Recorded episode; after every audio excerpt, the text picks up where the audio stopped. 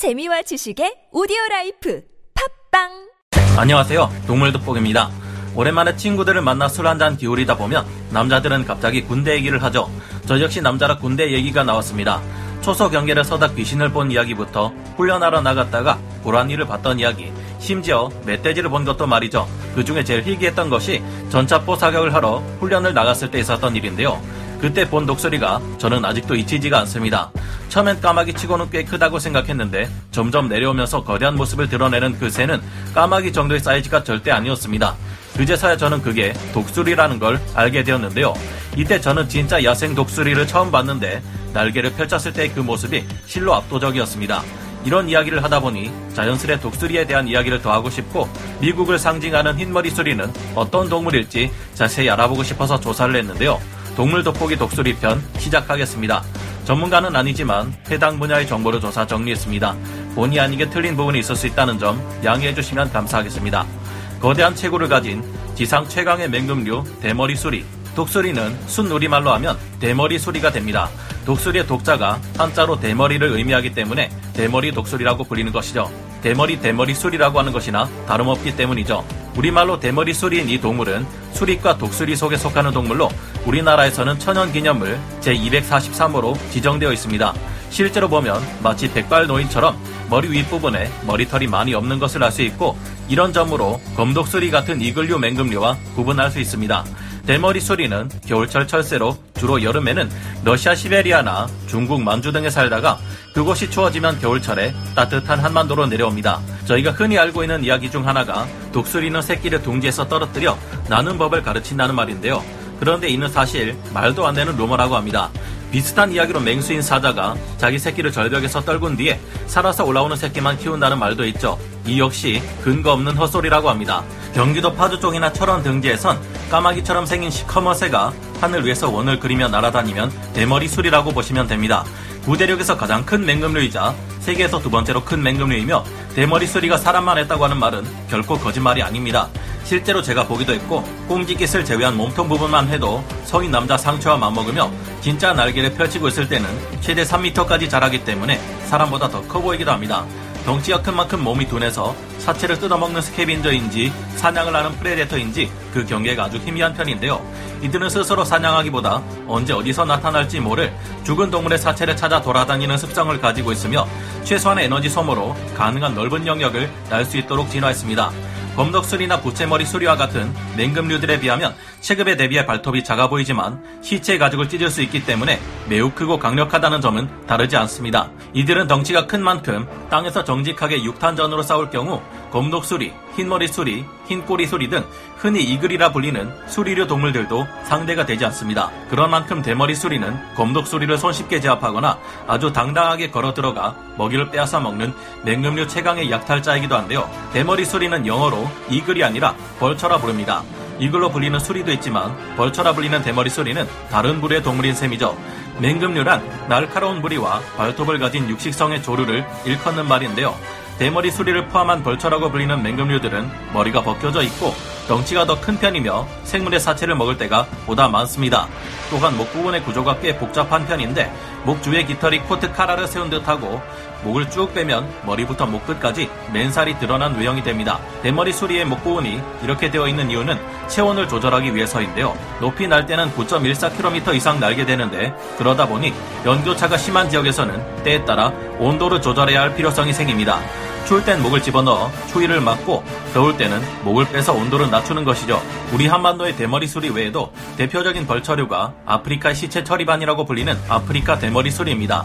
이들이 스캐빈저 스타이긴 하지만 엄연한 맹수이고 대형 동물의 질긴 가죽을 뜯어야 하기 때문에 상당한 무리 치악력을 가지고 있는데요.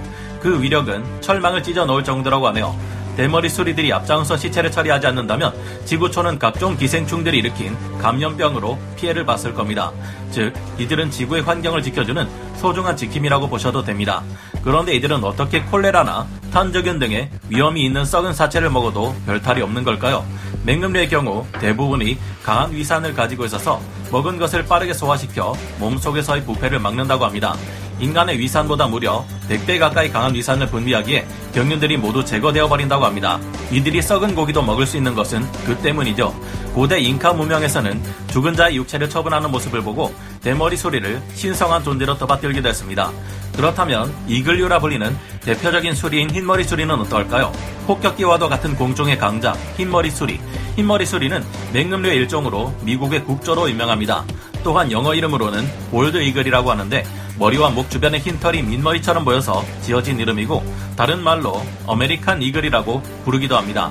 이들은 vulture파로 불리는 대머리 수리와는 다른 eagle파로 불리는데 검독수리, 참수리 등이 eagle로 불립니다. 대머리 수리가 큰 체급을 이용해 무력을 행사하는 지상의 약탈자라면 흰머리 수리와 같은 맹금류는 공중의 강자입니다. 이 eagle파 수리들은 날카롭고 갈고리 같은 발톱, 무엇이든 끊을 듯한 날카로운 부리에 공중에서 급강하여 먹이를 낚아채는 능력을 가진 포식자들 중 하나입니다. 이들은 대머리 소리보다 몸이 가벼운 만큼 지상전에서는 힘싸움에서 불리하지만 공중에서는 고속의 비행 속도를 기반으로 한 강습 공격으로 마치 폭격기 같은 위력을 발휘하는데요. 흰머리 소리는 북아메리카에서 캘리포니아 콘도로 다음 큰 맹금류이며 검독수리와 함께 가장 큰 수리과 맹금류입니다. 길이는 80cm에서 90cm 정도이며 날개를 편 최대 크기는 2.3m에 달하는 대형종입니다. 지역마다 다르긴 한데 최대 2.5m에 가까운 개체도 있다고 합니다. 평균 수명은 20년에서 35년 정도이고 생김새는 보시다시피 하얀 머리와 꽁지깃, 진한 노란색 부리의 외모를 가지고 있어 누가 봐도 멋있어 보이고 기품 있어 보이는데요. 이들은 주로 북아메리카에 서식하며 북아메리카 생태계의 최상위 포식자 중 하나입니다. 육식동물 중 하나로 군집 생활을 하지만 홀로 사냥을 하는 노련한 사냥꾼입니다. 또한 굉장히 기회주의적이며 사람의 시력보다 8배나 높은 시력을 가지고 있습니다. 이들은 매일 450g 이상을 먹어야 하는데 주로 물고기를 사냥하지만 그 외 다양한 먹잇감을 노립니다.